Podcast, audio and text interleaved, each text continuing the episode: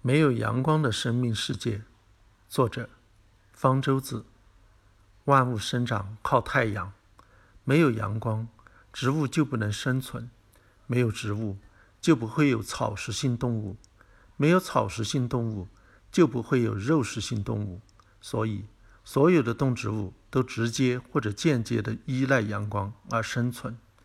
用生态学的术语来说，阳光是能源。植物是生态系统中利用能源的生产者，而动物则是消费者。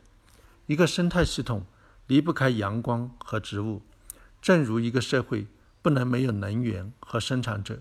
一位学植物学的网友在一篇文章中就这么说：“所以，地球上任何生态系统中的主人，其实都是植物。没有它们合成有机质，其他一切生物都生存不了。”说的再明白点。离开了动物，植物照样可以活下去；离开了植物，动物却完全无法活下去。有些读者可能会想到，有一些地方终年不见天日，虽然那里没有植物，但是有动物。例如，在某些黑暗的溶洞的溪流中，生活着鳕鱼，一生不见阳光，眼睛完全退化了，但是。它们的食物是从阳光世界漂流来的动物和植物，那个黑暗世界并非自给自足。另外一个更黑暗也更广阔的世界是深海，照射到海上的阳光会被海水吸收，越深处的海水能得到的阳光越少。有一部分阳光能够穿透到海面以下两百米，但是量已经少到不足以让植物进行光合作用了。而到了海面以下一千米，就几乎没有阳光了。在阳光稀少甚至完全没有的深海是没有植物的，但是却生活着众多的动物，在海洋最深处也不例外。这又是怎么回事呢？深海里的许多动物其实并非深海的永久居民，在夜间，它们会游到浅海进食，太阳升起后再躲回更安全的深海。有些深海动物则是来自浅海的捕食者，例如抹香鲸有时能够潜到水深两千米处追捕大乌贼。许多深海的永久居民的食物实际上也来自浅海，从上面掉下去的食物碎屑，例如浅海动物的粪便和尸体，最终还是来自浮游植物和其他植物光合作用的产物。如此说来，即便是暗无天日的深海，也是万物生长靠太阳的了。一九七七年，美国科学家潜到厄瓜多尔西边加拉帕戈斯裂谷水深两千五百米处，在那里发现了海底温泉——深海热液口。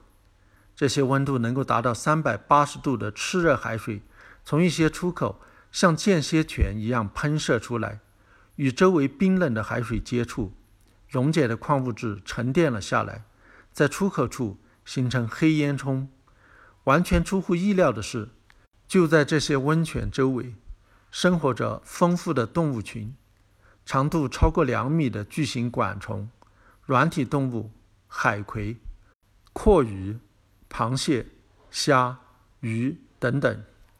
在这个特殊的环境中生活，需要能耐高温。例如，巨型管虫能够忍受八十度的水温。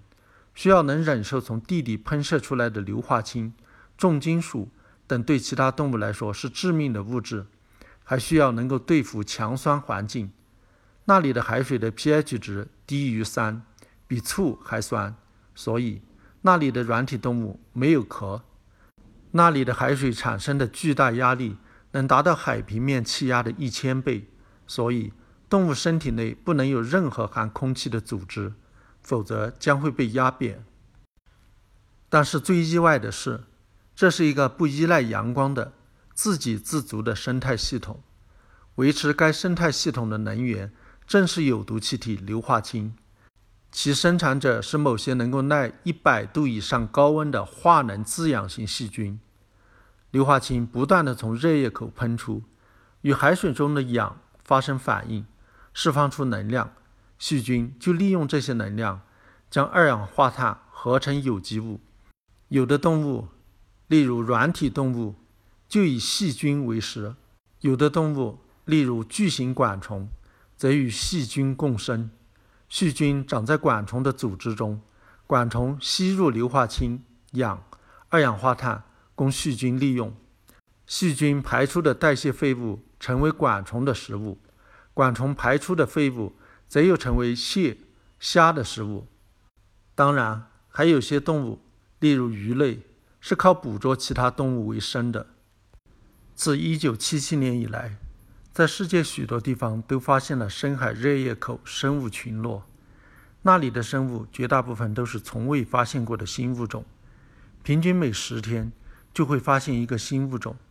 但直到现在，只有百分之一的海底被考察过，我们对那里的生物仍然几乎一无所知。有研究人员估计，可能有多达一亿种物种生活在深海。